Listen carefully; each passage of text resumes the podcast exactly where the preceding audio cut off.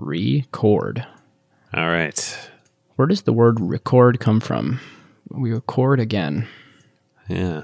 Chord again. Uh, that's great.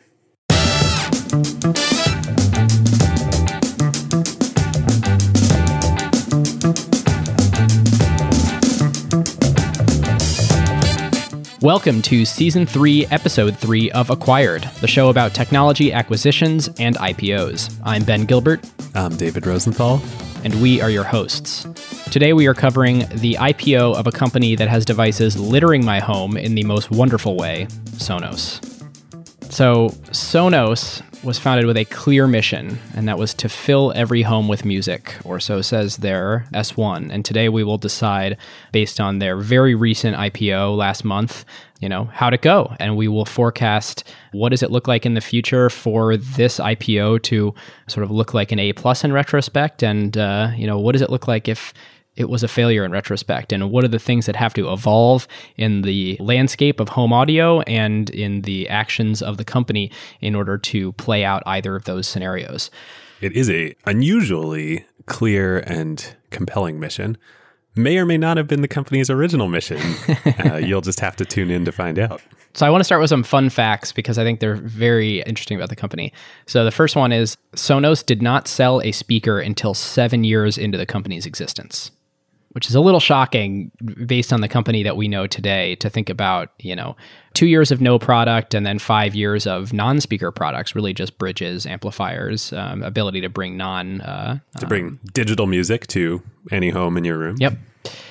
And then here's another just bananas stat to tell you how loyal the customer base is and how much Sonos invests in their backwards compatibility. 93% of the speakers that it has sold over the last 13 years are still active today. Yeah, that is crazy. in all this research, that thing jumped out at me. Like, so the iPhone is not yet 13 years old. The iPhone is only 10 years old. How many 10 year old iPhones are still active? Yeah. It's, I, I don't know, 0%. I mean, it rounds to 0%. Yeah. Uh, I believe the actual stat is that 93% of the company's products received and installed an over the air update in the last 12 months, which is even more bananas that products from, you know, original products are still being supported with new firmware updates from the company. Yeah, totally nuts. Well, if you're new to the show, you can check out our Slack at acquired.fm. Uh, that's where you can find real time discussion of the biggest tech news and chat with David and I. Tech news like the wild hour by hour news and tweets trickling out of Elon Musk and Tesla yesterday, which by the time we release this will have developed two or three more news cycles, and we will actually know what's going on or maybe not. But as of now, what we know is that Elon believes he has secured the funding to take the company private and has felt so confident in that that it should be announced on Twitter publicly to the world. I actually heard a rumor that Elon, you know, there's all this speculation now. Did he violate any, you know, securities laws by tweeting about this? He's now considering, instead of using Twitter, that he's just going to use the acquired Slack channel for uh, future Tesla related announcements. Can neither confirm nor deny. With the density of concentration of people interested in the news, I would say not on a reach perspective, but on a density of interest perspective, it's probably a pretty good platform for that. Great platform. So join us at acquired.fm.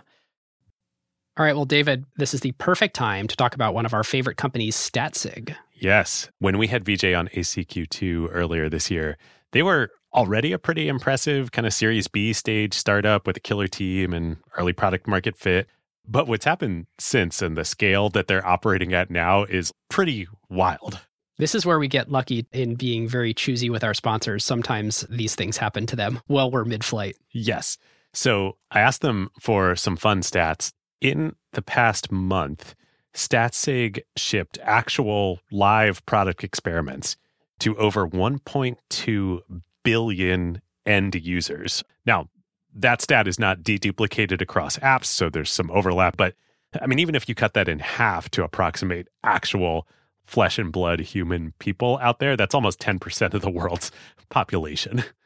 Crazy. Okay, so that's one. Two, StatSig now processes about 130 billion events per day. So the infrastructure that StatSig now has to support these data volumes is pretty wild. And it's not like they just execute these events. They then take all the data from them, run huge statistical jobs across the whole corpus to compute the experiment results that their customers are running. It is just wild. It's funny, I hadn't thought to make this comparison until right now. So you said 1.7 million events a second. If you look at the Visa numbers, I just pulled up my Visa notes. Visa does 8,600 transactions per second. So that's what, 200 times as much throughput at StatSig than at Visa? On the customer side, StatSig added arguably almost all of the most important AI companies in the world this year, including Microsoft, Atlassian, Anthropic, along, of course, with regular old companies like Notion and UiPath and Lattice and Brex and friends of the show Rec Room. The team also kept shipping super fast. At the start of the year, they had just one core product. Today, they're a full fledged product understanding platform.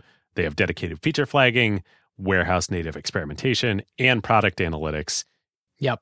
So if your team wants the best platform in the world for making data-driven product decisions, you should reach out statsig.com slash acquired. And as always, there is special white glove onboarding for all acquired listeners. Our huge thanks to Statsig.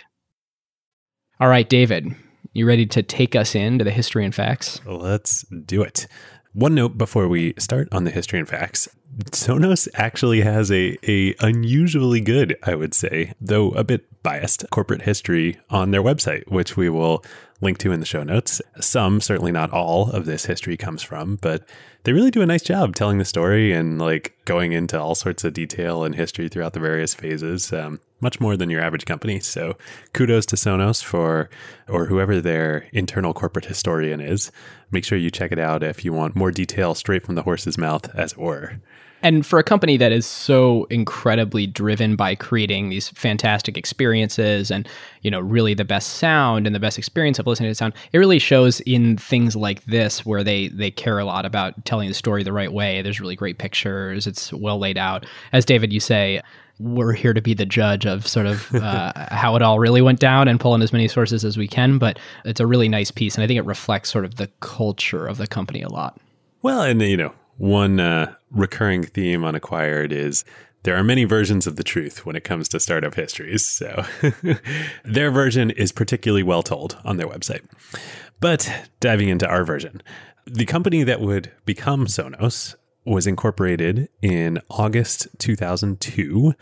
That was quite a long time ago in Santa Barbara, California, not Silicon Valley. For those unfamiliar with California geography, Santa Barbara is kind of between San Francisco and LA, uh, much closer to LA, and is a, a, great town, great place to visit, but but kind of a beach town, not like a bustling capital of industry like San Francisco or LA.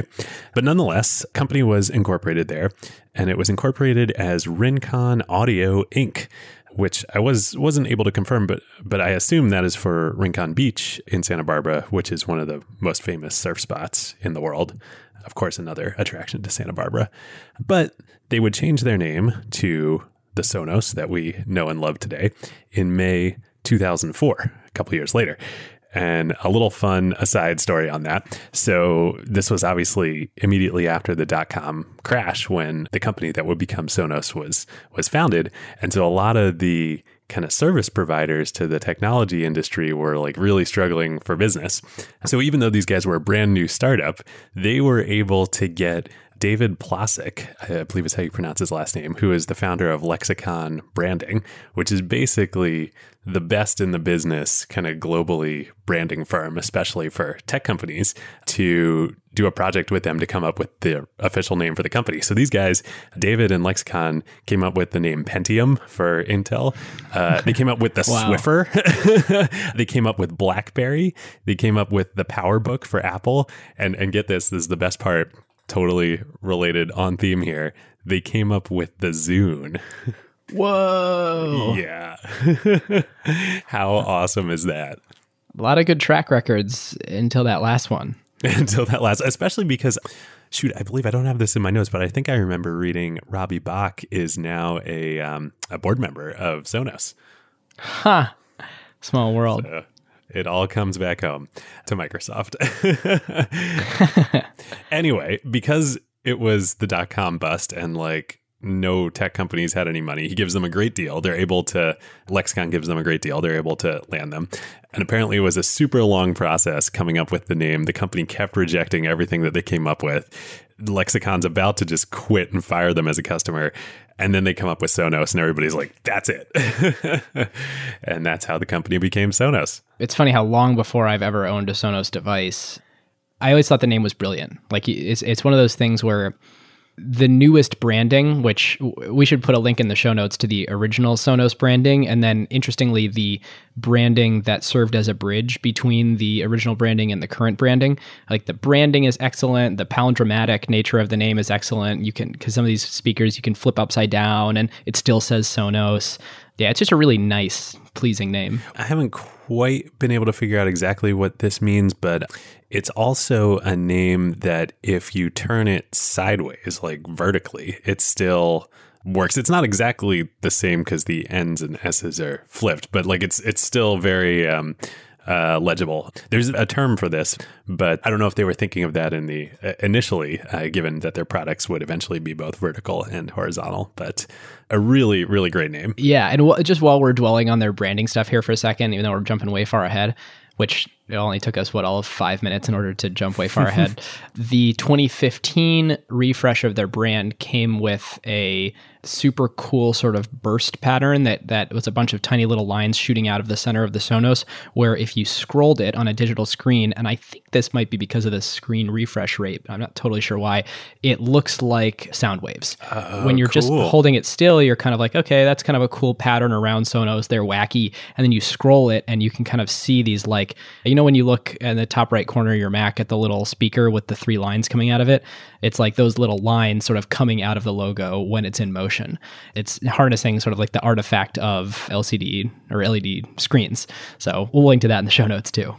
You should try it. It's cool. Very, very emblematic of Sonos and their culture. But who are these Sonos guys? So there are four founders of Sonos. John MacFarlane, who was the CEO from founding in 2002 until last year, 2017.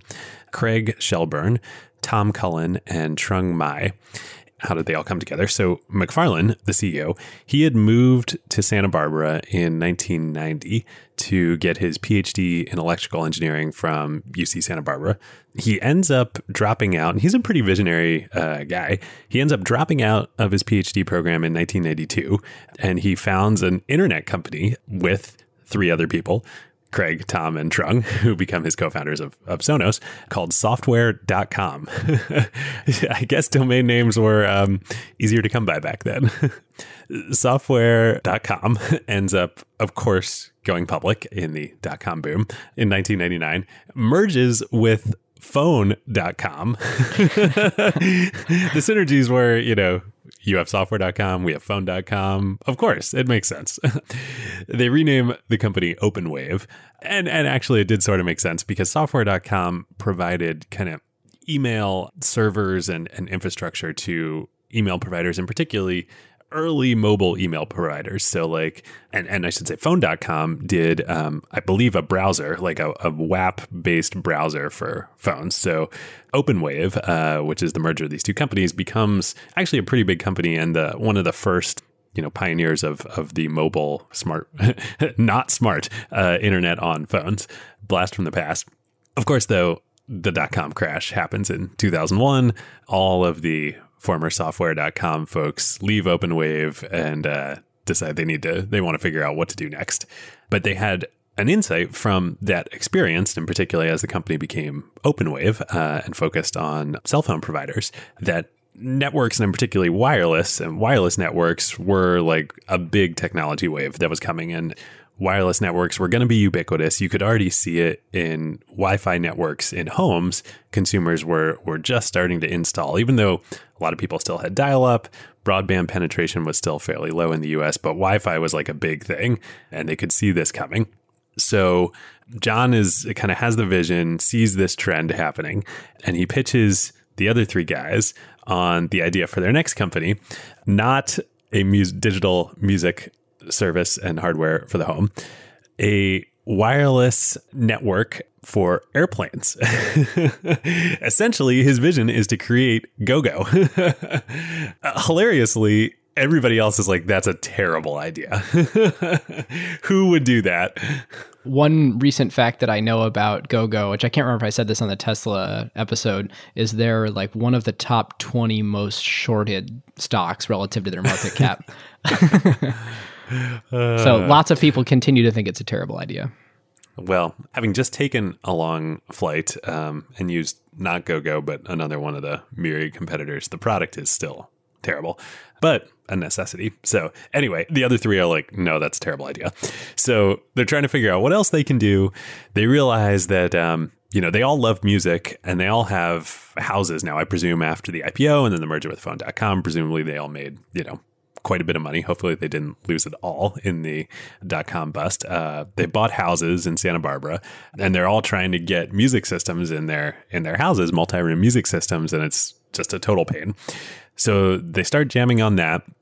They also see, you know, these are the days, as we've talked about on other episodes of, of Napster and digital music and MP3s really starting to come up and become mainstream. And they think, okay, well, maybe there's an intersection between these two big trends of wireless networks becoming ubiquitous and the digitization of music and MP3s. So that leads to the clear vision that we talked about earlier of creating devices that will enable music lovers to play any song in any room in their homes. And essentially, they want to be the Dropbox of, of home audio, even though Dropbox doesn't exist yet. They want it their devices to just work. That's kind of a mind blowing concept. I mean, now we live in this world of smart speakers, and even before that, like before Alexa and Google Home, like this, my Sonos one just. Uh, I'm not sure. so perfect. So before these people who live in our speakers came around, it still, uh, call it three, four years ago, didn't seem that crazy that, oh, of course, it's sort of easy to have speakers playing wirelessly in your home. In 2002, that this is so crazy foreign. I mean, the people that were able to have a setup in their home where it was easy for them to play music in every room in their home or different music in different rooms like that's a twenty to fifty thousand dollar installation at the time of building the house to create this wired system to make that work. This is this is brand new pioneering completely inventive technology I mean, I remember back in these days, I was in high school, you know, 5.1 surround sound home theater systems were all the rage. And if you went to Best Buy or Circuit City or whatnot, they were hawking all this stuff. And I remember, you know, for our family room and then other rooms in the house, be like, oh, we need the 5.1. And you buy these speakers and these amps and you run wires or, you know, under the carpets or maybe you drill into the wall and like, it's just a nightmare. Well, and that was just for TV setup. I mean, the notion of music in different rooms was like, you know, way, way more complicated. And in fact, Sonos, even fast forward real quick to today, like even though they have this really great 5.1 offering, they're still at their core not really focused on that. And it's really about this multi, multi room audio.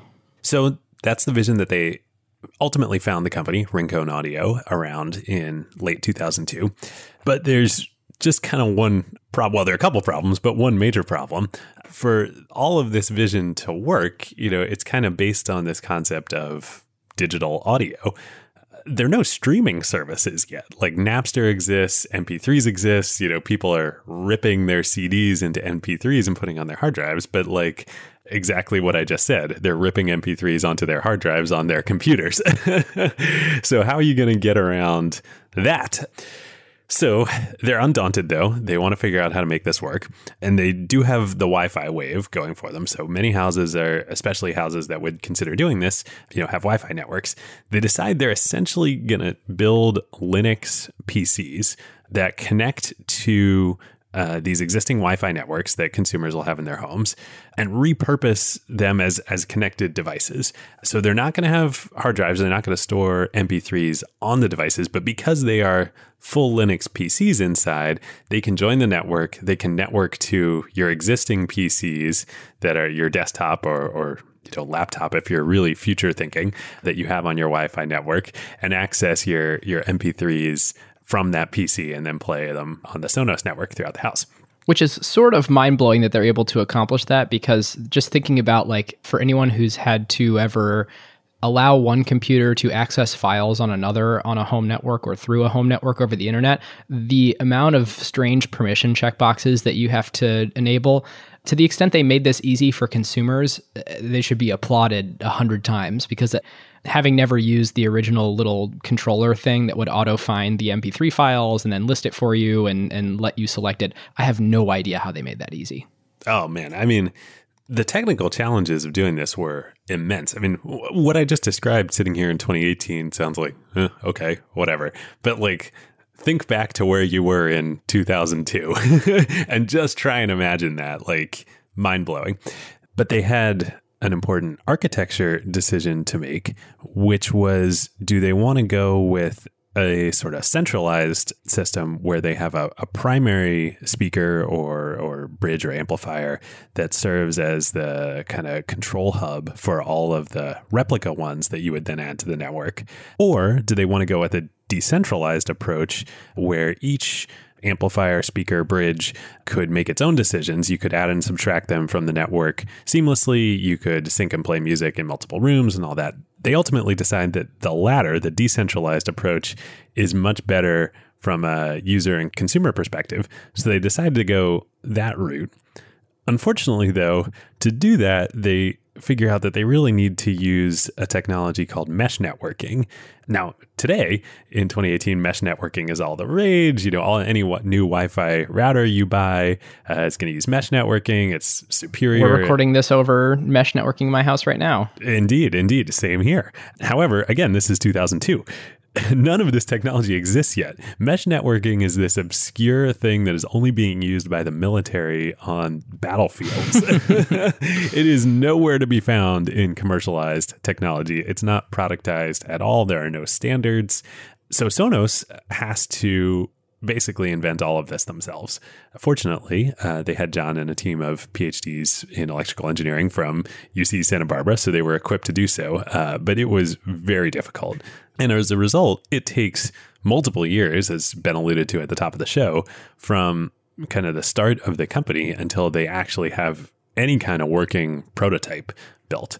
And so it wasn't until 2004 that they have just a, just a prototype of the first product, which ends up being called the ZP 100, the Zone Player 100.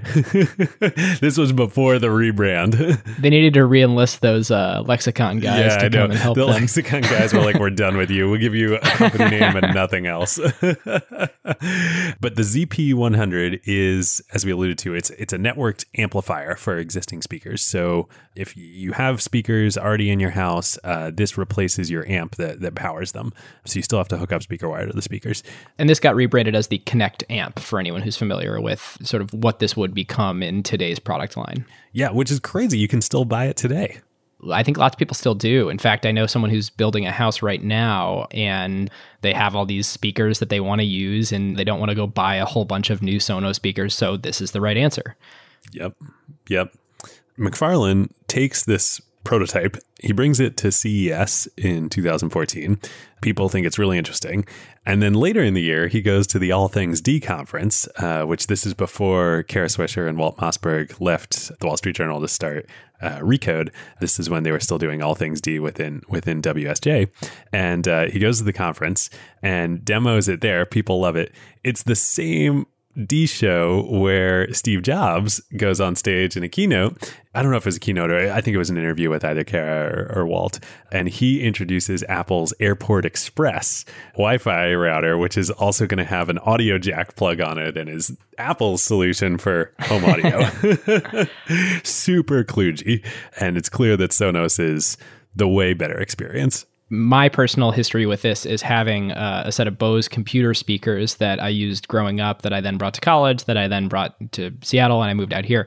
And my solution before going with the Sonos one was like, you know, as a diehard Apple person, I think I had a some Apple router as the airport something, and I would AirPlay music from my computer through the router to the speakers, and it was terrible.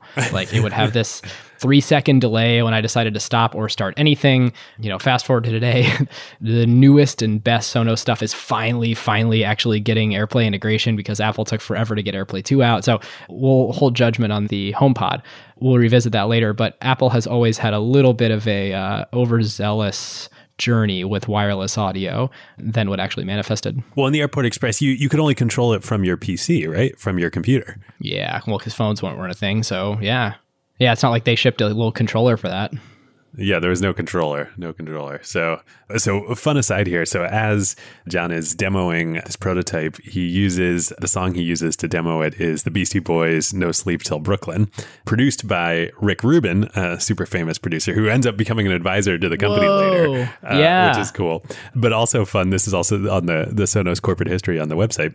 When they were testing it, they ended up playing the band 10,000 Maniacs and the song 3 a.m. by Matchbox 20 over and over and over and over and over again because the Sonos UI for the controller was everything was alphabetical and those were the that was the number one band and the number one song listed Oh, it's alphabetically. so funny. that was true for, I mean, like, I remember on my original iPod playing Three Doors Down uh, an Yeah. overrepresentative amount of time because it was the first thing in my It's the library by one. artist. Uh, downsides of the click wheel user interface. so they finally ship the ZP100 to the public in January 2005. Great reception by the tech press. Walt Mossberg calls it, quote, easily the best music streaming product I have seen and tested. So awesome. The vision has come true. They have shipped this Apple like amazing product And boy, has the definition of music streaming changed. yeah, but yeah, indeed. um, you would think people would rush to buy them. Sonos thought people would rush to buy them. People don't rush to buy them, and there are a couple reasons for this. I mean, sales are okay. Like the company's not going to go under, but they're not also going to be, you know, the next uh, unicorn here. Even though that term is won't be coined for many years. A couple problems. The biggest one is that so this is a device intended for people who listen to music digitally, are participating in the digital music revolution. Who is participating in the digital music revolution at this point? It is not older people who own and are buying houses. It's teenagers, it's college kids, it's, you know, people who are definitely not going to buy Sonos and don't own a house. It's Ben and David who are rotating out what Napster songs they can fit on a 100 megabytes of storage based on whatever they like at the moment. Yeah, or, or I guess at this point it's not Napster, it's uh, Kazaa, it's um, LimeWire. LimeWire, yeah, all that stuff. You know, anybody who's using Kazaa and Wi- LimeWire at this point definitely is, Is not, not buying, buying. a house. the other problem, you know, you could say like, oh well, but you know, these kids they are buying like MP3 players and stuff, but the ZP100 it costs twelve hundred dollars. So like, I don't care how much of a you know young budding audiophile you are, you're not spending twelve hundred dollars on this thing. That goes on for a few more years and you know they're they have this super niche market of older adults who own homes who also care about digital music but they're working on developing the next generation of products. A couple things happened. 2006 they add the ability to stream music directly from the world's first actual streaming service, Rhapsody, which was um, initially part of Real Networks uh, up in Seattle. It's pretty awesome. Like the Sonos, the ZP100, you can stream Rhapsody songs with no PC required, just directly into your home. It kind of is like the MVP of the experience we know and love today. Yeah, wildly ahead of its time. This is it- you know, it- 2006. and doing the research, yeah, I could not believe this solution existed in 2006. Yeah, nuts. Then in 2007, obviously something pretty important happens. The iPhone launches, and that's going to be a mixed bag for Sonos as as we'll see in the coming years. But they do embrace it in the beginning, and and immediately after the App Store opens in 2008, Sonos like within months launches a free app in the App Store that completely replaces the controller, uh, which is sort of the scroll wheel device that you have to buy separately to control the ZP100 with a free app for your iPhone, and then now you can control um, your Sonos system with your iPhone. So pretty awesome. Android, they launched the Android app a couple years later in 2011, and then ultimately they phase out completely their own controller hardware in 2012 to go all in on on just apps. I'll say something very funny about this. So, having gone full Sonos last November, I then had to go find a company called iPort, which makes Sonos compatible hardware, to buy a controller for my Sonos system because I have the 5.1 like sub and play bar and all that hooked up. When I'm watching TV, I don't want to have to take out my phone to turn up and down the volume when I'm watching a movie. That's amazing. the circle has completed itself. You're, you're now like, you know, you are you are peak millennial. You know, it used to be millennials were like sitting in college dorm rooms would never use this. Now, not only are we using it, we're like going back and buying third party hardware to get back to the original experience. Yep. Uh, so funny. And to be clear, I think Sonos has a better answer for that, which is integrating with your actual uh, remote control for your TV, but for whatever reason couldn't get that that to work.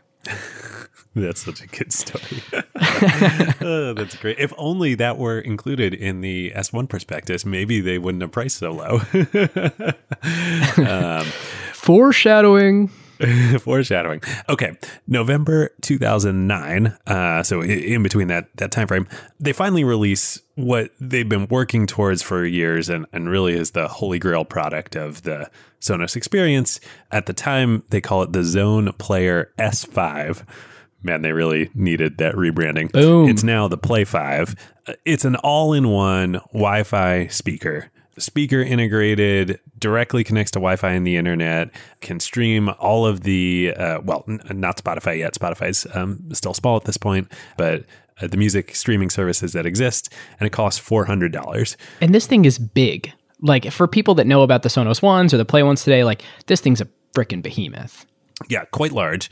But you know, four hundred dollars, like you know, large. You're gonna put it in a home, but maybe you'd put this in an apartment. So this is Sonos's real first wedge into the mainstream. On the back of that, sales really start to pick up, and in March of 2010, Index Ventures invests 25 million in the company. It's very hard to find out how much money they raised, or well, you can find out how much money they raised, but the history of their fundraising before then all we know is that they raised about $40 million along the way in the eight years between 2002 and 2010. It was from a venture firm called BV Capital, which is now rebranded itself as E Ventures, and also Angels, a bunch of angels. So we can't find out who invested what, but interesting fact from the S1 there was an angel named Valdur Koha who had been an exec at software.com with all the founders. And he must have invested a ton in the company because even at IPO, he still owns 7% of the company, even despite all the dilution that is still yet to come.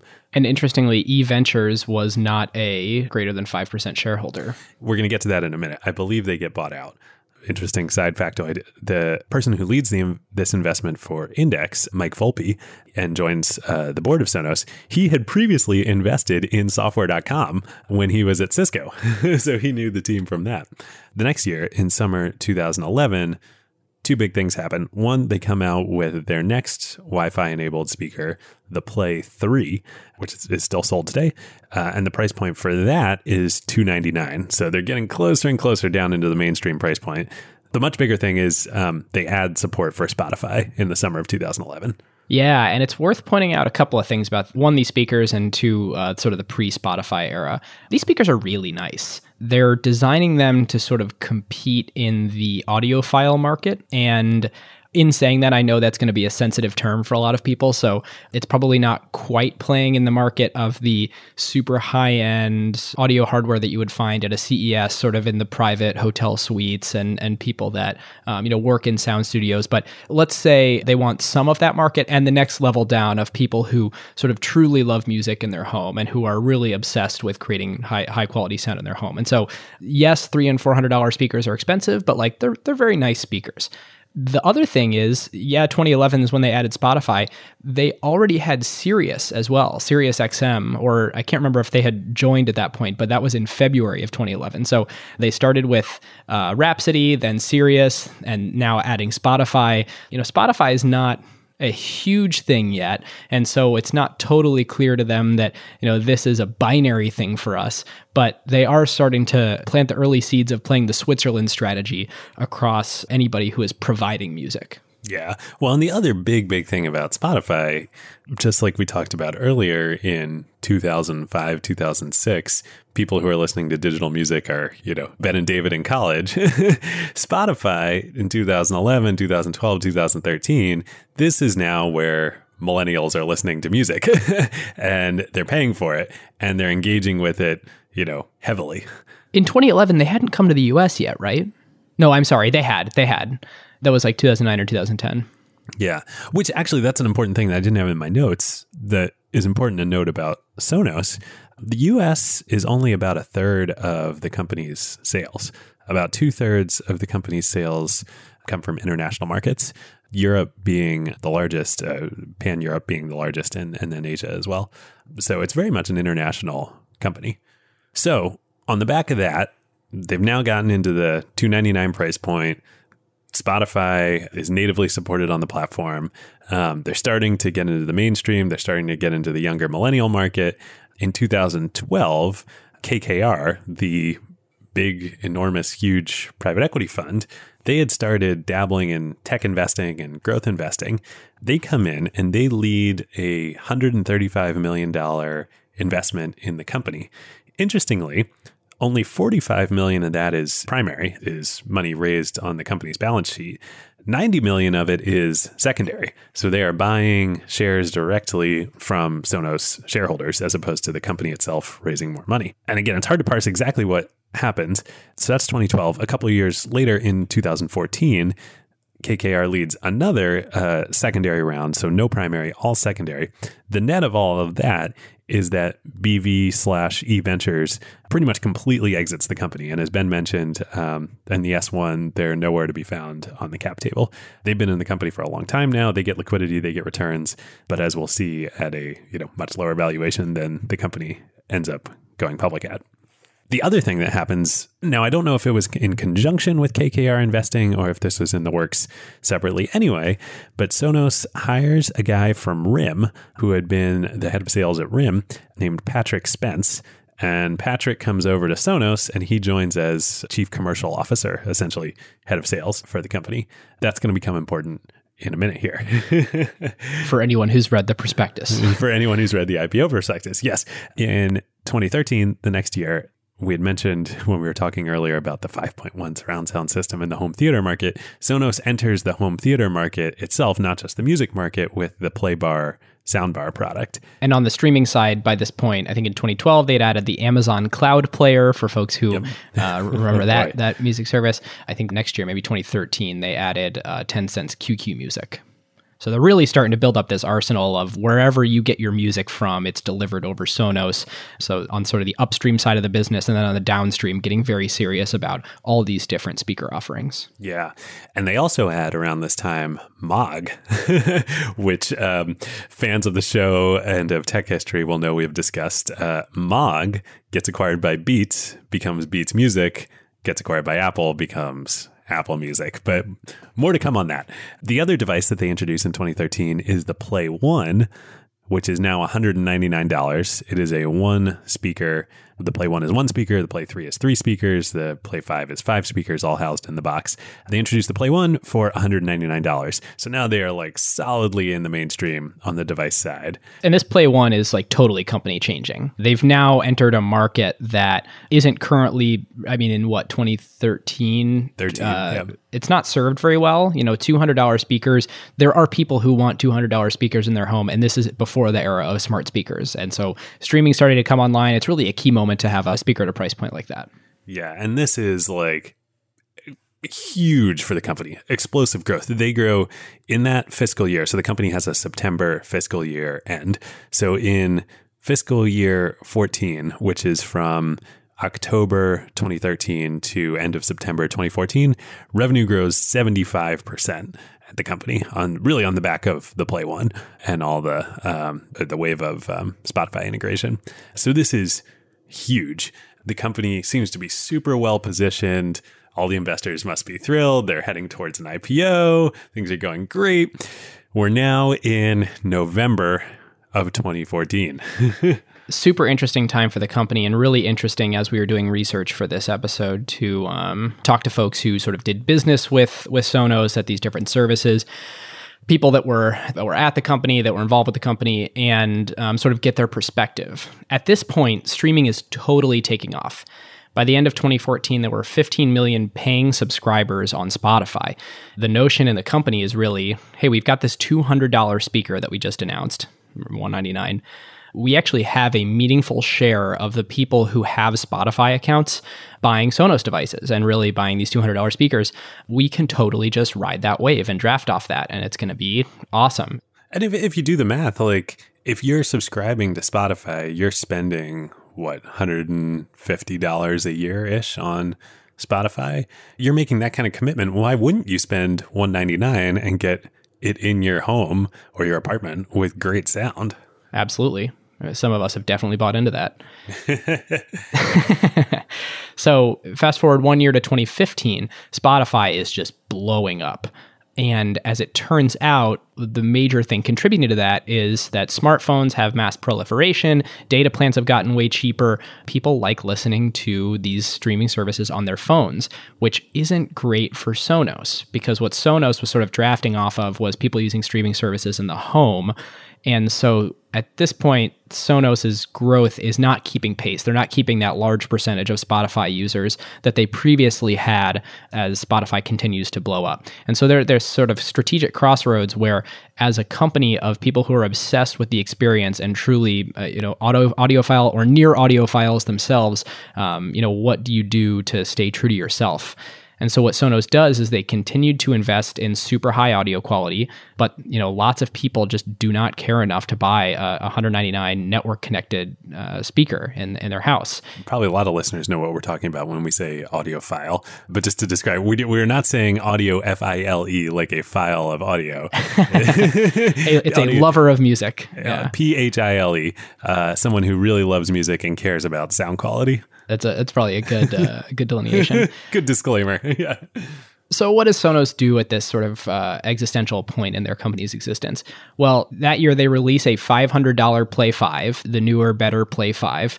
They launch True Play, which is this, I think it's called True Play, this really beautiful way to tune your Sonos setup to your room, which is kind of a fun thing to do if you have Sonos to hear this crazy sounds bouncing off the walls and tune it. Most people aren't going to spend $200 on a speaker, and they're sure as heck not going to like care enough to tune it to their room. And so they're advertising that year during The Walking Dead, uh, these very expensive ad spots. They are really just demonstrating this feature and showing off how crazy TruePlay is. And David, who is the music producer that you mentioned worked with with Sonos? Uh, Rick Rubin. Yeah, Rick Rubin Legend. is in these ads, and so it's you know they're they're sort of like paying Rick Rubin. He's walking around barefoot. He kind of, it seems like this sort of strange, sort of hippie high end thing. So yeah, the world is shifting toward you know listening on mobile, and they're introducing higher price point speakers. They're spending a lot of money to market the TruePlay feature. They're not exactly moving to the lower price point and going mass market, and they're really showing that they're not willing to compromise. And to double down on on really showing that that. Spotify is launching Spotify Connect at this point, which is a really magical experience for a lot of people who, uh, who uh, use it out there today. And what that would enable is really easy native playing from Spotify directly to a Sonos without using the Sonos app and stuff like that. Sonos doesn't feel that Spotify Connect at that point provides a good enough experience for multi room listening, which I really don't think it did. It would have been kind of a kludgy solution and wouldn't have unlocked the power of all of Sonos's uh, sort of multi room flexibility offering. So they don't play ball with integrating with Spotify Connect at first, and they sort of roll their own. And I think they miss out on an opportunity to get Spotify sort of promoting them as, hey, this is the best way to use Spotify by doing that. There was another piece in there too where I think it would have left some of their customers behind because it required custom hardware to be able to do the thing that Spotify wanted them to do, which a lot of their speakers didn't. And I think they eventually overcame that and figured out as a company how to do it without making it for their newer speakers only. But it really shows another value of theirs, which is not discontinuing old hardware and making it so that every customer of theirs can have a really great experience. Yeah, backward compatibility, you know, as evidenced by ZP100s still working yep. out there, getting firmware updates. This is a huge strategic challenge for the company. One final point I want to make to bridge to where I know you're going is uh, remember I was saying people aren't willing to pay $200 in, in mass market for a network connected speaker. Well, it turns out they may be willing to pay $200 for a smart network connected what, speaker. What would they pay $200 for? That's a good question. Well, it's funny. I didn't know about the Walking Dead spots and commercials and like how funny is that? I mean, this is going to be really mean to Sonos, and I and I don't intend it that way because they do pull out of it. But like, they're advertising in, during this period on The Walking Dead. Who is The Walking Dead? it's Sonos, for God's sakes. I mean, November 2014, as I was alluded to, a little company called Amazon makes a big announcement out of nowhere, launches this crazy product that people have no idea that it's what it's going to do, what it's going right to work. on the heels of the failed Fire Phone. Right on the heels of the failed Fire Phone, everybody's like Jeff Bezos is not a product guy. He doesn't understand anything. Consumer, he doesn't get consumers. They come out with the Echo. dun dun dun.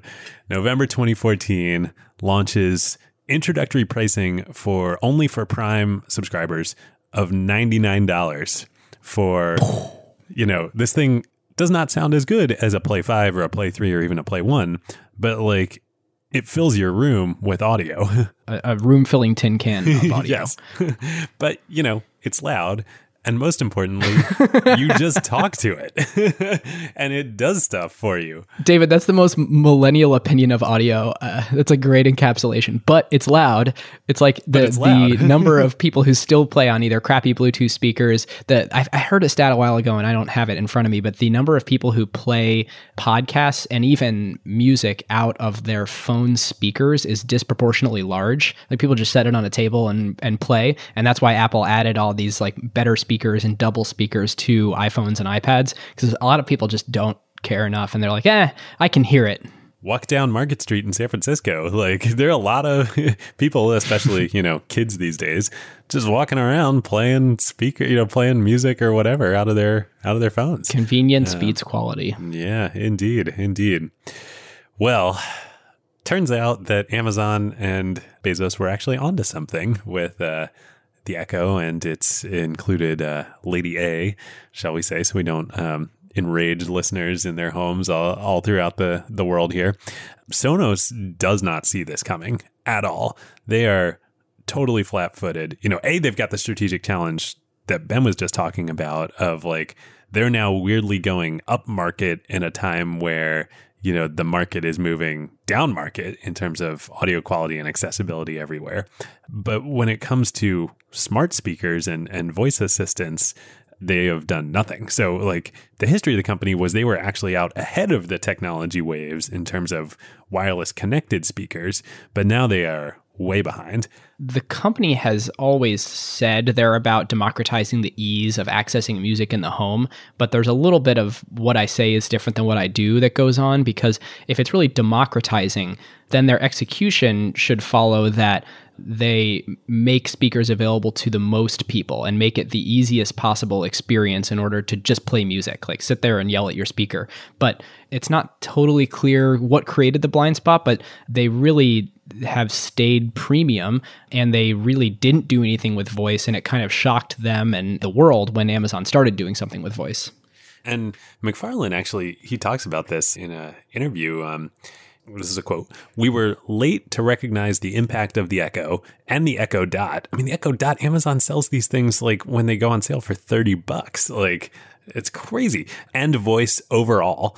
I think the magic Amazon did was cleared that undefinable bar of usability. All the voice systems before that weren't, but being able to walk into your home and say, I want to listen to KCLU or KCRW or whatever, also telling that he's talking about radio stations here, not podcasts. Come on, John, live in the 21st century here. He says that's part of an ultimate home music experience. So we needed to get there. We pivoted the company. And that they did in a serious way. Not right away, you'll notice. November of 2014 is when Alexa is first announced and the, the Echo is made available to Prime subscribers. And then it goes uh, general availability in 2015. I believe it's summer of 2016 when Sonos sort of formally switches their strategy to the burning platform. yeah, to to to be sort of voice first and announce that they're going to have products with voice baked in, and at the very least, right away they're going to start integrating their existing products if you have a um, an Alexa in your home. The product experience for that is if you bought an Echo and you have a Sonos system, that uh, you know, let's say you have a Play Five and a and a Play Bar, um, you could say something like unnamed voice assistant, uh, play XYZ song on Playbar, and then it could play it on there. So, you know, it's a, it's a little bit of a uh, stopgap solution before they eventually release their own Sonos Ones and now the Sonos Beam, which are voice baked in, but they're perhaps a little bit too late, but switching strategy in a big way. So, yeah, it takes a long time. The Sonos One, which is essentially the Play One, but with microphones in it, so you can actually talk to it, and it is you know, uh, Lady A um, baked into it. And coming Google Assistant, we'll get to that as well. That launches in October 2017. And then the Beam, which is the same thing in a soundbar format for home theater systems, that launches only last month in 2018. Yeah, so we are in the middle of this right now. We're in the middle of it. Yep. Good time to go public. um, well, so a couple things. I don't know uh, what exactly it was the result of. Could be a lot of things, but certainly missing this both of these strategic inflection points, as Andy Grove, uh, famous CEO of Intel, would would point them, would say um, was not good. MacFarlane announces in January 2017 that he's going to step down as CEO, and Patrick Spence, who we mentioned earlier, who had come over from RIM when KKR invested, is going to take over as CEO. And MacFarlane, like he stays in the company as an advisor, but he leaves the board. He he really hands the reins over to Spence. It's a pretty fulsome transition. And then Spence, you know, from that point forward is now leading the company into this new voice era. So let's talk about that a little bit. When they launched the One uh, in October 2017 and, and announced the Beam, they come out with a pretty interesting take on the voice world. They say they're going to bake Amazon's voice assistant into the products. You can talk to the speakers; they will work just like Echoes do.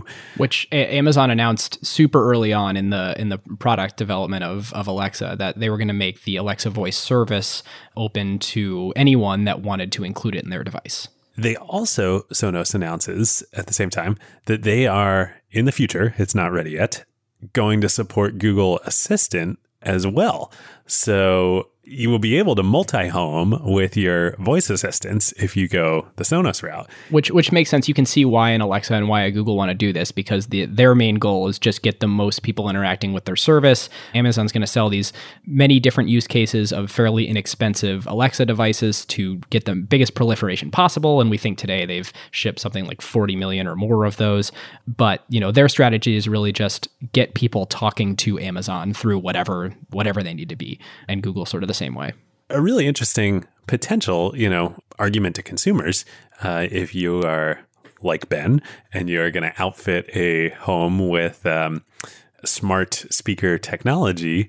Do you want to lock yourself in to the Amazon ecosystem or the Google ecosystem or anyone ecosystem, or do you want to be able to use whatever and switch between them? First of all, this is all future looking because we only know about what the Alexa integration actually looks like right now because it's the only thing that's shipped. But I can tell you sort of my consumer psychology around it. I am not convinced there's any value to being able to real time or dynamically multi home.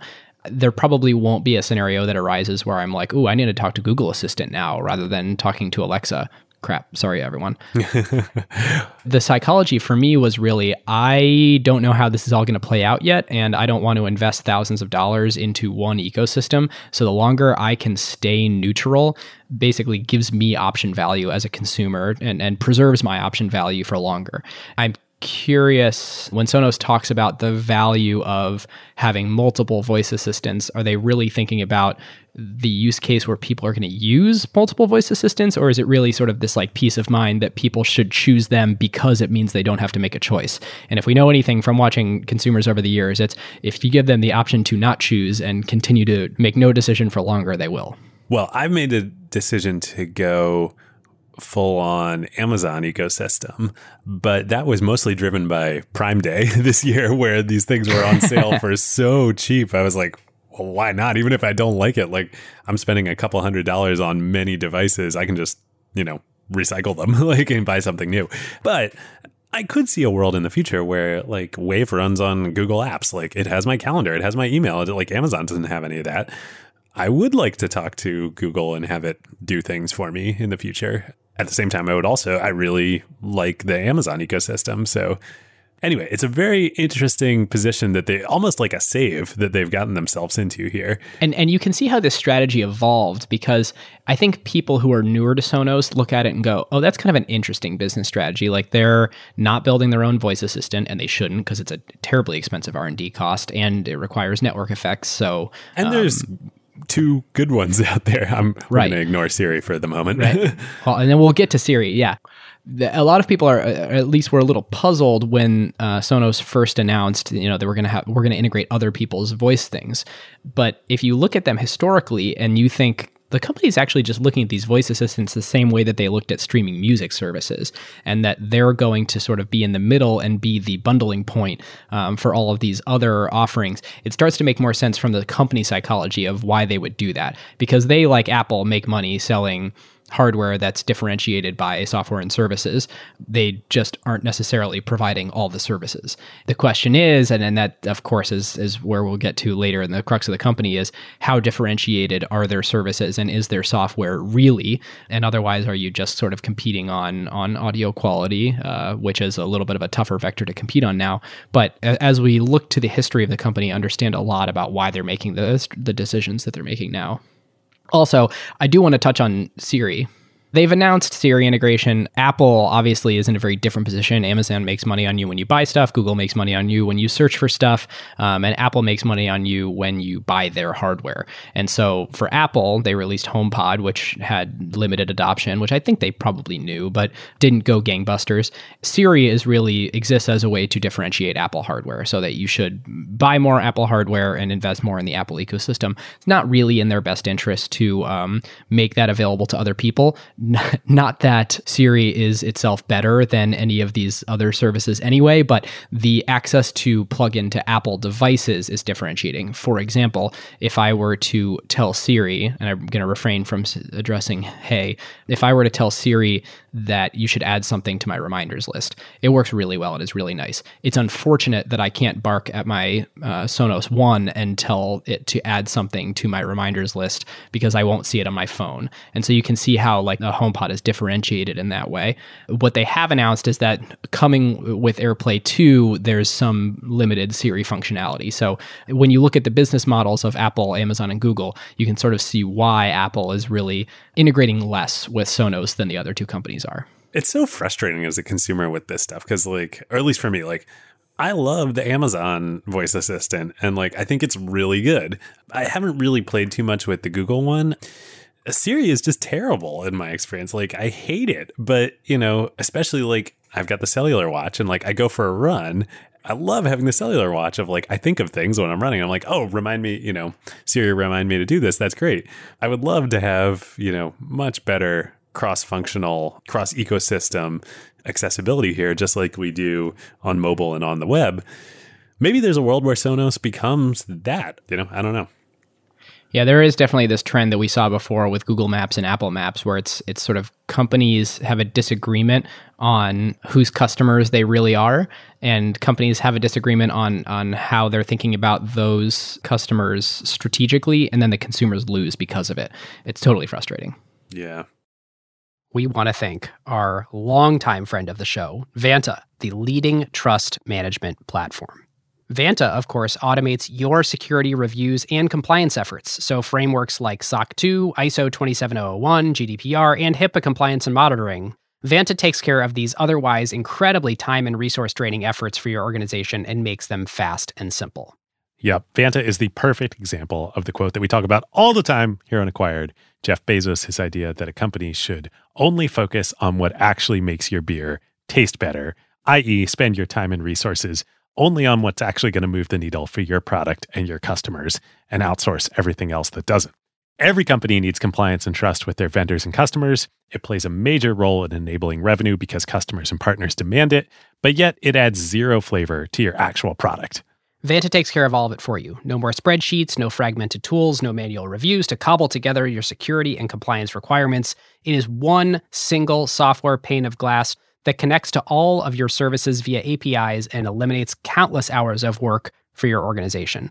There are now AI capabilities to make this even more powerful, and they even integrate with over 300 external tools. Plus, they let customers build private integrations with their internal systems.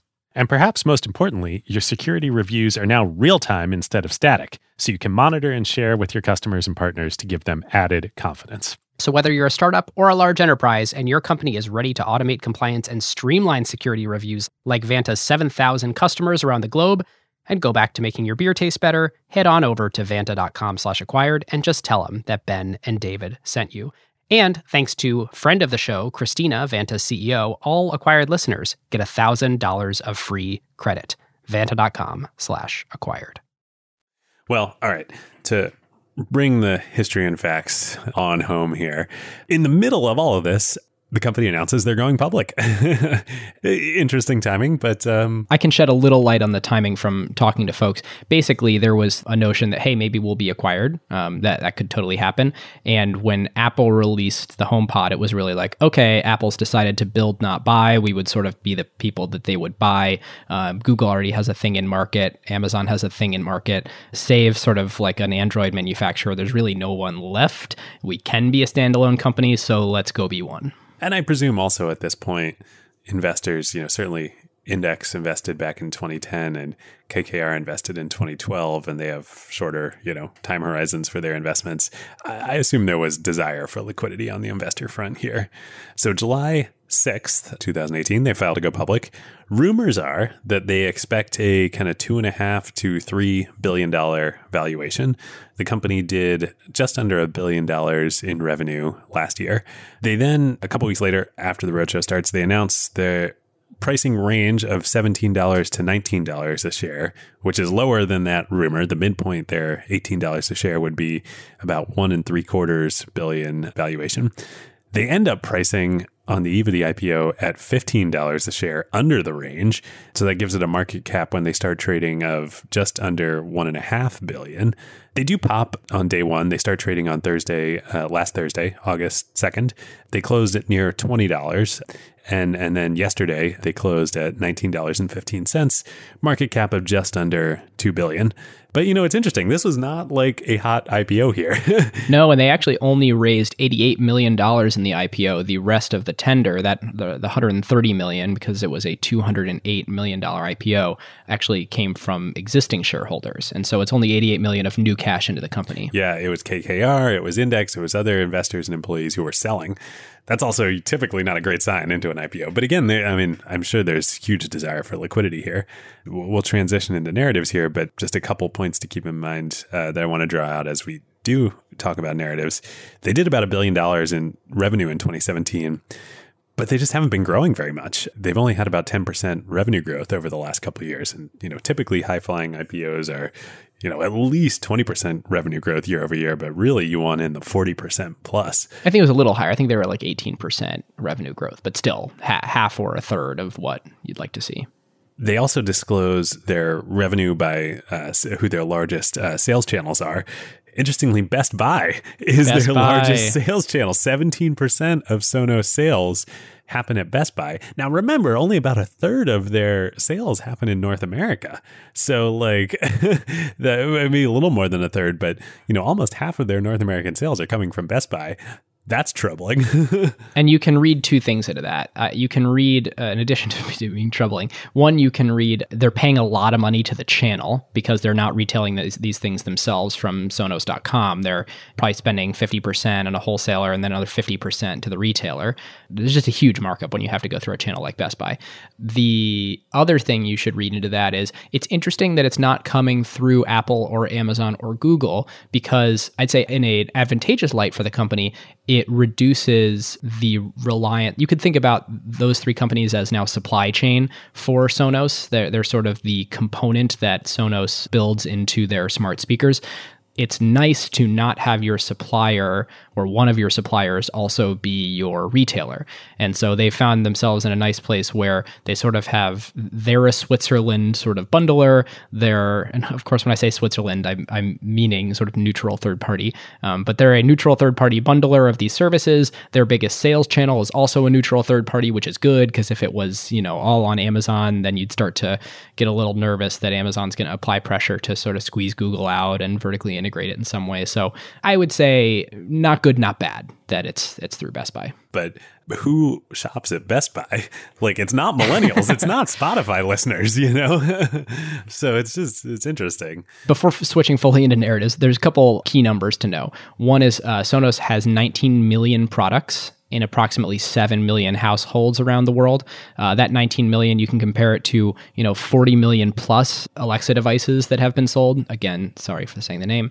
It's just interesting to sort of keep that in mind as you start to see the smart speaker, the low end smart speaker segment grow very quickly. It'll be interesting to see what the high end smart speaker grows at because the, the way that I sort of see this going is there's tons and tons and tons of $100, $150 devices sold, and it might be a tougher road for Sonos selling more expensive ones. The other thing to know is that they're right around break even on net income. Um, the six months leading up to the IPO, they were net income positive, but only by, by about 13 million. Uh, they were net income negative before that. And I think they did some things, uh, headcount reduction and other things, as they approached the IPO in order to be net income positive. So that may not have been in the same time frame. So don't hold me to that. But the way you should think about this company is they're still kind of break even. If you look at like their price to earnings, it's something insane, like 70x. So you should look really at their price to sales, which is just a hair under 2x. Um, so they did a, a, billion dollars of revenue right now. They're they're valued a little under two billion dollars. And what you should really look at in that number is they need to grow their profits a lot to really grow into that valuation, and they're kind of priced reasonably based on revenue. Growth is the question mark here. yeah, yeah, they're a company that's growing ten to twenty percent per year, and they're definitely priced to grow. So, well, should we should we lay out each side's narrative here? Yeah, absolutely. Let's start with Sonos. The company desperately wants to be seen as a software, not a hardware company. They are are really trying to avoid comparisons to Fitbit or to Jawbone. Um, and, and Jawbone. Um, oh man, we could do a whole episode on that someday. yeah, the, the, they're pounding this drum of we are not just a manufacturer of devices. We have this like unbelievable pioneering technology that has really woven the whole home together. They're really trying to spin that story and, and tell that that message. There's another intellectual property story that they're telling that is that they have a patent portfolio of 630 issued patents and 570 applications in progress. So, you know, we're an IP machine. We sort of invented this category of wireless multi-room home audio and everyone else is just sort of like you know playing around in our backyard now. And sure we're integrating with some of them because the voice stuff is a tidal wave and we need to be there. But you know we're the we're the big guys here. We started here. We invented this wave. It's the it's um, the steve jobs line from the the iphone keynote. Boy have we patented it. Yeah, yeah samsung yeah. Um, um, some other things Sonos is sort of espousing is that we have a non hardware growth story. So they haven't ruled out doing digital services business in the future, which it's not clear what they mean by that. Probably not a full assistant, but maybe a little, little sort of uh, for programmers out there like subclasses of an assistant or being able to uh, add additional sort of features to any given assistant just to create it's almost like customizing android firmware like to create differentiation on top of the core assistant that you inherit yeah, from it's like the, it's like xiaomi um, and the the miui and you know. yeah yeah. Maybe they're thinking that's their own d- streaming service. Not totally clear there either but they've said they haven't ruled that out.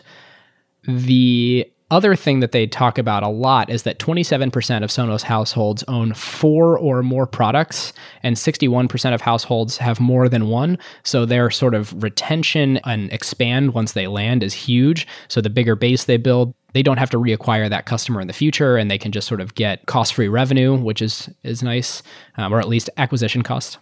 The way they frame this, I you know, I, I think is is right, you know, and true is like our customers, people who try us, love us. You know, once you get a Sonos, you use it forever and you buy more.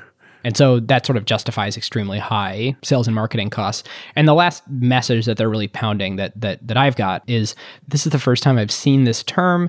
I don't know if it has existed before, but if it's something they coined in the S1, they regularly refer to the sonic internet as the wave, and that uh, people are totally overwhelmed with screens, and that voice is the answer. And the, the quote is that they're well positioned for this as the leading home sound system for consumers, content partners, and developers. Sonic Internet.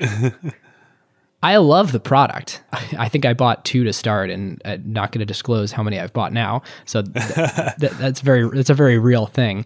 Well, before I open up any questions, that's Sonos's case. You hit all mine except the only slightly different one I had that you covered a little bit is um, they talk about this concept of like we're the only company in this whole space that puts the listener first. And if you look at Google, if you look at Amazon, if you look at Apple, they are making choices as as I expressed earlier my frustration with some of the choices that those companies are making that is not putting the listener first that is putting their their own business models first Sonos is making the argument we put the listener first and so we will let any open platform play ball with us. We will work tirelessly to make all assistants work and integrate, you know, easily in our platform. That's a great point. Their their incentives are aligned with the user. They're not trying to make money from them in other ways after selling them a device. Now, should we move to the other side? yeah. Well, let's we'll just trade bullet points back and forth. So the first one that I have seen that really speaks to me is this story that they're telling around growth, a non-hardware growth story isn't really there. Uh, were I a bear, I would say it's difficult to see them creating software or services that people will pay for on top of buying devices. Yep. Yeah. Not only is is that not there, but like your growth story period is not there. You know, you're growing between ten to twenty percent. Like, okay, you know. yeah, in a in a high end segment which I, let me go into the next one because I think it comes from that. A high end segment, awesome. Like you should think, cool, we're selling Mercedes. Like, well, we should have great margins. Uh, they do. They make really nice gross margins. They sell above 40%. I think in uh, some of their categories at 46% in the last six months. But they're 16 years in and they're just barely break even on a net income basis because they pay a ton in sales and marketing costs, both to the channel through advertising it's just expensive to acquire the customers they're trying to acquire. Yep. I mean, this is a very considered decision. I mean, how many hours, days, months of research did you put into deciding how you were going to outfit your yeah, how many conversations with other smart people that I respect and, you know, want to understand their perspective and yeah, a lot. Yeah. I have a few more. One is like, yeah, okay, like your your voice story, you know, it's interesting this this Switzerland like you've got a good one but like you were way late and like this whole Switzerland thing is like uh you were you were way late to the market and like you know you keep saying Google Assistant is going to ship I don't see any Google Assistant on any uh, Sonos devices yet you know is this really going to be as easy as you say it is to to fully integrate all these platforms yeah, and the fear is that they really do get commoditized to being a hardware maker when that's not where the money is, and they're selling expensive hardware. So they end up looking a lot more like a Fitbit or a Jawbone than than a Spotify. And the sort of bottom line for me is can they find the segment that's not price sensitive, cares a lot about audio quality, cares about audio all over the home, and and wants an agility between voice assistants it's it's tough for me to see that being a big segment, especially if you're not able to make money hand over fist on on each customer. My two others are I think the loyalty point that Sonos makes is a really good one. That's crazy. You know, 27% of their customers have four or more speakers. You know, Ben, you are a case in point. Once you try it, you don't stop and you're hooked for life. That's great, but I feel like their business model is not aligned with that. Like they don't have a a subscription business model you know um, if like spotify's business model is aligned with that like people start using spotify they love it great they're paying spotify every month with sonos like it's still dependent on them like coming out with new products and adding them and like and the replacement cycles are so long on this you know now that I have a bunch and I'm almost like embarrassed by how many I have, but it's super awesome. Like I'm kind of done paying that company money. Yeah. You know, they would have to come out with something like amazingly new that you would replace those, right? Like you're not going to build a addition on your house just to like buy more Sonos stuff. And I was going to ask you this during tech themes, but it's too apt right now to not do it. So they sell hardware that's differentiated by software and services, which they bundle in for free with the hardware. Uh, sounds a lot like Apple. That's a huge growth business. I mean, first of all, they're selling a product that has perfect product market fit that they have a high margin on and everybody wants, which is different than Sonos because Sonos only really gets the high end segment. But I guess let's address some of the major differences. The refresh cycle is rapid for Apple. It's every two years or so for an iPhone. Once I invest in that ecosystem, I kind of don't stop buying stuff. I mean, I'm buying an, an, iPhone every two years. I'm buying a computer every three. I'm buying a watch every once in a while. Buying AirPods. I'm paying Apple because they're cheap for iCloud storage. I, I'm buying apps and they're getting a cut of that. So not only is it fast refresh cycle on the hardware, it's also that they have very real uh, value they can offer through software and services that I'm willing to pay for. It's what Tim Cook is beating the drum on on every Apple earnings call is Apple has two business models. They have the hardware business model, which benefits from a quick refresh cycle. They also have the services business model, which is a you know essentially a subscription or a pay as you go, you know, fee for fee for service business model, and uh, you know that's generating ten plus billion dollars in revenue every quarter for them as Sonos tries to convince investors we are a software company, not just a hardware company, does that matter if they're not monetizing the software and services? I think so. I think it matters a lot. yeah. I mean, it seems like even if you do all that software and services, you should still be valued like a hardware company unless you're generating cash flows from those things. Right. That's my point is like you're fair. Like your product is great. Like your services are great, but like your business model is not aligned with your product and services. Mm. That's a um, great point. And then the other quick one I had, I don't know how fair this is, uh, if this is more me projecting than anything else, but because I do think speakers are interesting, but like also headphones and personal devices are also real interesting. Um, see AirPods and Apple's acquisition of Beats. Sonos doesn't do anything in that. What makes sense now that they've locked me in as a customer to offer me where I'm like, here are hundreds of more dollars? Well, um, imagine AirPods that you know you could use Amazon's assistant or Google's assistant or Siri or, you know, like that's compelling. Yeah. It's so funny how I talk to my phone for some things and my speakers for others. And it, it does feel like that should be unified. Um, particularly the notification point that I mentioned earlier. Like, I can't ask my phone for a flash briefing, and I can't ask my speakers for uh, adding something to my to do list. And it's super frustrating. Yep. All right. Those are my points. All right. What would have happened otherwise? I think we really covered this. I mean, I think they basically needed to IPO. you could have like a little uh, MacFarlane Elon style take public or take private or something, or you know, buy buy outright. If you start to look around at who acquirers could have been, it would have been Amazon in 2013 or 14 deciding to instead of uh, hiring their own hardware engineers to buy Sonos instead and then base it on that. And I think once they made the decision to start building that out the uh, uh, Lady A ecosystem themselves, they they weren't going to buy buy Sonos. Uh, Google probably the same thing. Amazon would have had to have made that decision even earlier. They started work on the Echo in 2010, 2009, 2010. So I don't I don't think that ever really would have been on the table. Yeah, the only other one you could sort of see is a Android phone maker. I think the most interesting one though is what if Apple had acquired Sonos instead of Beats? Oh, I see. I was going to make the comment instead of building their own for the HomePod, which they had all that expertise from the iPod Wi-Fi or iPod Hi-Fi.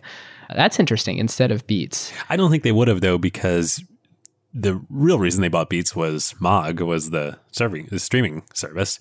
They bought it for the hardware and the headphones as well, but Sonos not having their own streaming service kind of made that a non-starter, I think, for Apple and the Beats connections into the music industry and contracts they had signed in order to really make Apple Music have a fighting chance against Spotify.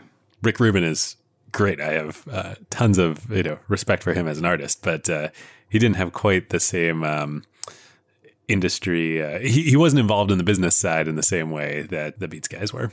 This is quick sidebar. It's a revisit from a previous episode where we talked about sort of how Apple Music and Spotify were doing.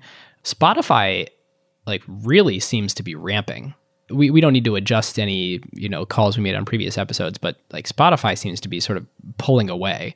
Well, I don't have great numbers in front of me, but I, I think Spotify now has like 70 million paying subscribers, and Apple Music is somewhere around 40.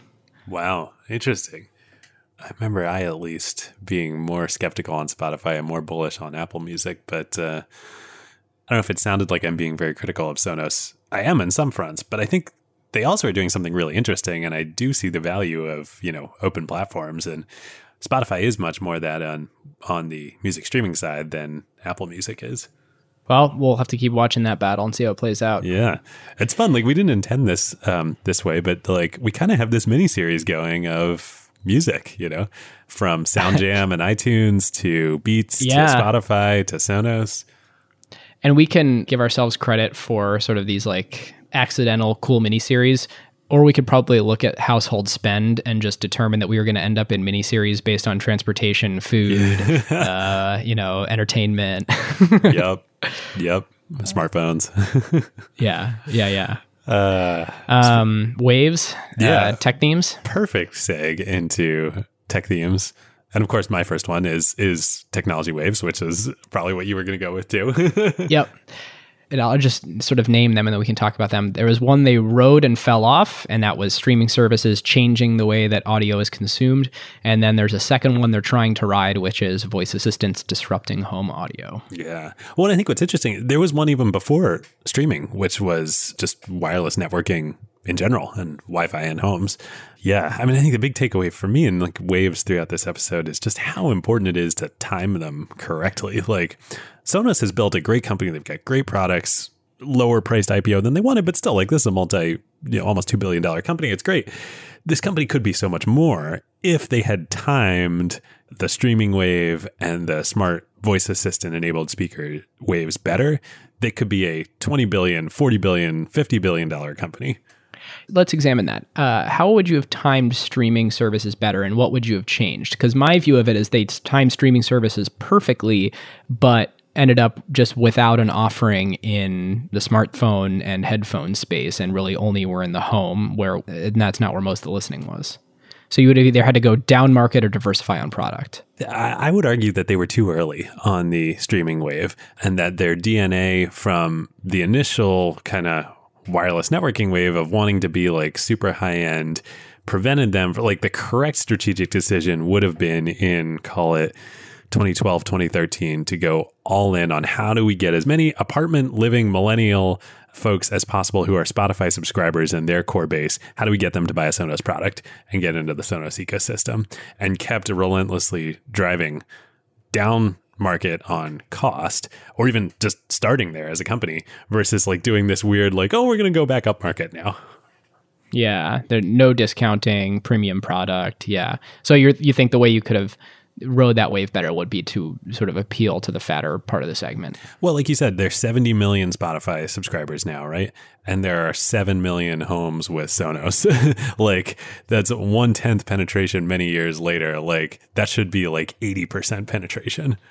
And then how would they have done voice assistants better? I mean, they would have had to start building their own, I think, in like 2013. Because imagine if they had a hundred dollar product and they had their own voice assistant. I mean, then these things would be everywhere. But I think the R and D cost required for that it needs to come from a FANG company, and I don't know that you could really do that as a private company. So, absent the resources to do that, could they be riding the voice assistant wave any better? Yeah, that's this one's harder because it's it's more out of their control. I don't I don't think they could have built it themselves. I think they could have been faster to market on integrating Lady A and, and Google and, and Siri if they can, but but that's that's outside of their control in a lot of ways.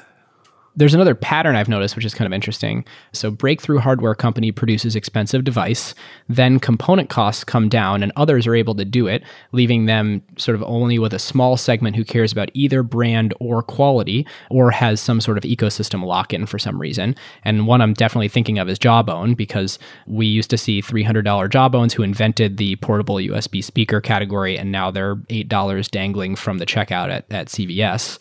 Not that we're seeing exactly that in speakers, but after sort of poking around a little bit, the components have become a lot cheaper and there has become a lot more know how on how to build good audio systems.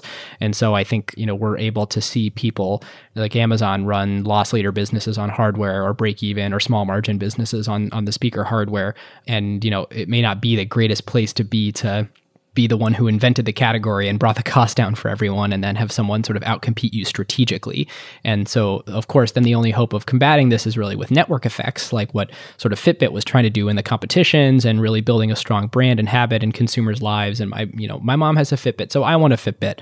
And the other way that you could sort of compete is with channel and supplier contracts, like what Roku is doing, where Roku has relationships with Netflix and Hulu, and and then they also have relationships with all the TVs that bundle them in. So they're sort of um, making a few bucks on every TV that's sold and sort of diversifying the the way that their platform is used without them having to sell all the devices themselves. We're seeing Sonos sort of try and do all these things. When you think about the channel relationships, they're definitely doing that with all the FANG companies, or at least Amazon and Google. The supplier contracts, you know, Roku did that with TCL and all these TV companies. Sonos just announced they're doing that collaboration with IKEA. It's unclear if that's the right sort of brand alignment for them to be bundling a premium product into an IKEA piece of furniture. So, well, millennials.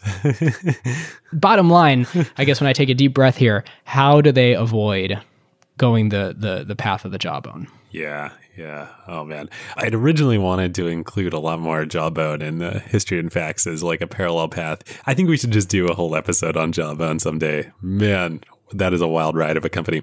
Fun fact Jawbone and Airbnb shared an office building for several years. Talk about two divergent paths. But um, anyway, yeah. And, uh, and amazing people at Jawbone. I mean, like true missionaries, visionaries, brilliant. The world is better for Jawbone having existed. Yep. Yep. Also a wild ride. well, minor tech theme uh, footnote to this story, but I just think it's an interesting thing that um, I've been thinking about this whole season three with Tesla and Xiaomi and now Sonos. This idea of being the iPhone of something. And what I mean by that is over the air updates of hardware devices and improving them, either, either hardware or, or any experience, improving a core operating system or hardware seamlessly and quickly. It's just such a powerful thing. And like every company should do that. Like the the fact that Sonos is upgrading, adding features, adding, you know, adding services to devices that are 10 plus years old. What a powerful like technology lever versus Chevrolet or GM or, you know, Ford that's like, oh, you know, my car that I bought in 2005 still the same car I bought in 2005. you know, you need to align your business model so that you make money uh, continually from your customers as you're providing them value. Which Tesla doesn't. Sort of right now, but I think they are maybe getting there in the future with charging and supercharger networks. Jury's still out a little bit there when we inevitably do one or several more Tesla episodes, uh, it's an interesting lens to to use and, and sort of keep revisiting of how are they continuing to make money off of their existing customers. And the criteria that we laid out earlier in this episode is sort of is the refresh cycle fast enough? Are there services revenue? And is there enough high value products that you can continue to sell them over time to, to bridge the gap until the next refresh cycle? Tesla could go either way right now. Um, but I, I, can see a path with the energy networks. Um, I have one more. In the S1, uh, Sonos states that experts believe that half of all web searches will happen through voice within five years. I read that as well. that is nuts. Like when you think about the implications of that, and sort of my my favorite one that I've thought about and don't have a great answer for is when you search for something, you get results. When you ask for something from an assistant, you get an answer. And results leave one to five spots for blue links that are paid and answers leave zero spots. And it will be fascinating to see Google's business model change if this proves to be true. It's obvious why they're in the voice assistant market if that's where search is going. I just haven't come up from a product perspective with the answer of how you sell advertising or, or monetize voice based sort of high intent search it's a bold claim.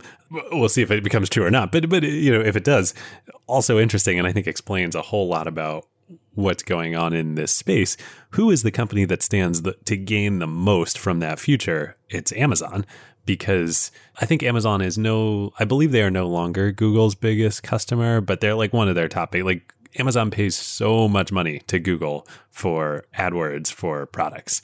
Amazon has shifted the mind share such that more than 50% of product searches start on Amazon now instead of on Google. Exactly. So anything Amazon can do to move consumer searching out of a world where they you know are paying any amount of paid search to google uh, is good for them yeah, Amazon actually has the aligned business model with voice search, and Google does not because Google does not make money on the transaction, whereas Amazon does. Yep, indeed. Buy Amazon buy real estate in Seattle. well, uh, one of us. Wait, is, sorry, uh, I shouldn't yell buy Amazon. We should. I, I think like we actually should disclaim this is not a stock picking show. We don't recommend that you buy or sell stocks based on our actions. I'm sure there's a more official way we could say this, but um, and that was clearly a joke too. You know, buy Amazon if you want. If you decide do the work and decide you want to buy Amazon or or Seattle real estate or whatever, um, or HQ2 real estate, wherever. Why has that not been announced yet? Toronto. I don't know. I, I, I, Toronto or DC, but I'm still going Toronto. Yeah. I thought it was supposed to come out last Wednesday. I thought there was some like narrow down announcement that didn't hmm. didn't seem to happen. Hmm, I don't know. What are those guys doing over there at Amazon, guys and girls? Yeah. Um, yeah. All right, grading. Should we bring this home? Yeah. So, uh, listeners who may not have caught the last couple episodes, um, in season three, we have decided that when something happened very recently, we will not just arbitrarily grade it. We will paint the picture of what an A plus looks like, uh, how they could get there, and then sort of paint any other cases as well. You know, with historical acquisitions, we have the the data to be able to show that. And and here it's really super speculative. The way that we tend to grade these things is what will they do with the money that they raised? And will and and was it a good idea to IPO to raise that money? It was a good idea to IPO because they needed the liquidity and they weren't going to sell to anyone for the uh, valuation comparable to what they could IPO for. So yes, they should have IPO'd. Um, what will they do with the 88 million that they raised? I think largely continue to fund operations. It's not like this tranche of cash gives us a new. They needed money to to fund operations still because they're such a sort of cash flow narrow business. I can see two ways where it becomes hugely successful. One is if they figure out how to either go down market or release things outside the home, like headphones, and they're able to be the way that lots more people get access to multiple voice assistants. If if they're able to sort of secure the contracts and relationships so that I can realize my dream of being able to talk to the same device to set a reminder and to hear a flash briefing. The other way that they could become successful is if they do figure out a, a real way to get services revenue off of me. And I, I, I don't know though what those are yet, but it's not unreasonable. Mm-hmm. I think this could become a, I don't know, you name it, $5 billion market cap company just on riding the natural course of things and wave they're on, which is like, millennials who subscribe to Spotify are getting older and buying homes and doing what you did, you know, and so sales will naturally increase because of that. But that's not an A plus. That's like a B. So I think I agree on the A plus. You know, on the C, I think maybe it's that, but that the price points just remain so high that people make the decision that I made of like uh, I'm moving in San Francisco and uh, to a bigger place and uh, want to outfit it with smart speakers. And Prime Day came along, and I was like, hmm, well, I could spend a couple thousand dollars and do this with Sonos, or I could spend a couple hundred dollars and do this with Amazon. And I went with the latter quite honestly, if it's just business as usual and and no, there's no sort of strategic or material product change, it's probably in the C or D land. Again, our grading criteria is a little funky right now because it's not. We're sort of at this point now grading the company uh, rather than grading the actual event of the IPO.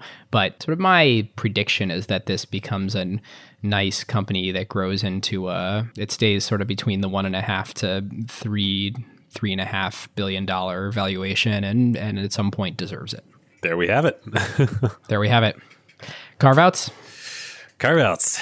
Let's see. I'll go first. Uh, so the one I referenced on the Tesla episode that I wanted to do then, but I pulled back because we were already so far over time. Uh, now now is a good time to do it. Brotopia by Emily Chang. I read it. You all should read it too. Everyone should read it. I thought mistakenly, I was like, well, I've read all the headlines. Like, I'm super steeped in tech. I know, you know, everything that's going. Like, I, I felt like one of those books where, like, yeah, I should read it, but you know, I already know what is written in there. And I read it, and I was like, no, it's worth reading the whole thing. There's just so much more detail and stories and things that you know I didn't know, and um, you know, it's not lost on us here at Acquired either that we're now in you know episode three of season three, and we've covered three really great, interesting companies here, which um, you know we're proud of our work that we've done on them. But there are you know no women that we've talked about at those companies, founders or or otherwise, um, and, and uh, that is definitely not lost on us. So everybody view it as your homework and opportunity. Read Brotopia. Well, I now feel silly uh, recommending a podcast with a man. well, that's okay too, but I am in the exact same camp that you were in, thinking I've read all the headlines, I've read a bunch of excerpts from the book. I'm sure I know. Um, so, homework it is. My Carve Out is another podcast episode called Invest Like the Best. And this particular episode has the guest Andy Rachleff. And so Andy is a founding partner of Benchmark and the CEO of Wealthfront. There's a lot of amazing things on that episode, and I'll give one anecdote. But the main takeaway on Andy is when that guy talks, it's like these pithy statements of correctness and it's just like an amazing action packed 40 minutes or whatever it is of great point, great point, great point, and true intellectual honesty and value alignment. So he sort of admits what he's not great at, or maybe like what Benchmark decided not to do and what that enabled them to do by not doing something. And I think a lot of people try and pay lip service to being great at lots of things and it dilutes their message. And Andy's just so crystal clear on we are not that, we are this, we put energy behind being good at this.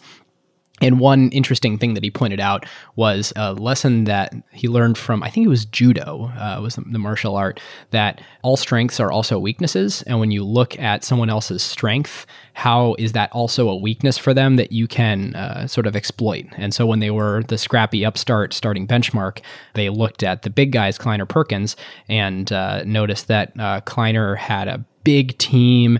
And when you sort of went to Kleiner, you sort of got the individual partner because there were so many people there that you sort of just had access to that one partner. And that the benchmark was really about like, you get all of us. It's five of us and you get all of us. And the other point on top of that, when they were analyzing Kleiner, was when you take investment from them, they aggressively try and uh, create deals between a lot of their portfolio companies. And of course, this is from 1995. That's great, but you may not necessarily want that. And so Benchmark's take was uh, sure, we'll introduce you to people if you want, but like, we're not we're not going to force anything. It's your company, and so by just looking at the things that make your enemies strong, it can um, you can find ways in which you can differentiate and, and, be strong against them. And so I just thought that was uh, really cool. And there's 10 other awesome tidbits like that in the episode. So go listen to it. Yeah, so good. Uh, Andy was uh, one of my professors at, uh, in business school at Stanford. And um, he's the real deal. And, uh, and it's, it's such a good point. It's like clearly he is a disciple of Sun Tzu and the art of war. You know, know yourself, know your enemy, know the situation. That point also has you know stuck with me in starting wave and how we've positioned ourselves um, I'm sure you guys at, at, PSL eh, and and tech companies and startups are the same deal. I mean, it's it's written all over this episode. Like you can't start something new and position yourself, you know, in the same way as the existing ecosystem. You have to be opposed. This is why bundling and unbundling is a tick-tock cycle. this is a great time to tell you about one of our very favorite companies, Crusoe. So Crusoe, as listeners know by now, is a clean compute cloud provider specifically built for AI workloads. NVIDIA is one of their major partners, and literally Crusoe's data centers are nothing but racks and racks of A100s and H100s. And because Crusoe's cloud is purpose built for AI and run on wasted, stranded, or clean energy, they can provide significantly better performance per dollar than traditional cloud providers. Yes, we talked about that on our ACQ2 episode with Crusoe CEO Chase Lockmiller. The other element that makes Crusoe special is the environmental angle. Crusoe, of course, locates their data centers at stranded energy sites. So think oil flares, wind farms that can't use all the energy they generate, etc., and uses that power that would otherwise be wasted to run your AI workloads instead. Yep. Obviously, it's a huge benefit for the environment and for customers on costs since Crusoe doesn't rely on the energy grid. Energy is the second largest cost of running AI after, of course, the price you pay NVIDIA for the chips. And these lower energy costs get passed on to customers. It's super cool that they can put their data centers out there in these remote locations where quote unquote energy happens, as opposed to the other hyperscalers such as AWS and Google and Azure, who need to build their data centers close to major traffic hubs where the internet happens because they are doing everything in their clouds. Yep. If you, your company, or your portfolio companies would like to use the lower cost and more performant infrastructure for your AI workloads, go to crusoecloud.com slash acquired. That's C-R-U-S-O-E cloud.com slash acquired, or click the link in the show notes. All right. Well, if you haven't subscribed and you want to hear more, you can subscribe right now from wherever you're listening to this, from your favorite podcast client, or if you're on the web, acquired.fm to sign up for our email list or join the Slack. If you feel so inclined, we would love a review on Apple Podcasts or any love on uh, on social media. So thank you so much for listening, and we'll catch you next time. We'll catch you next time.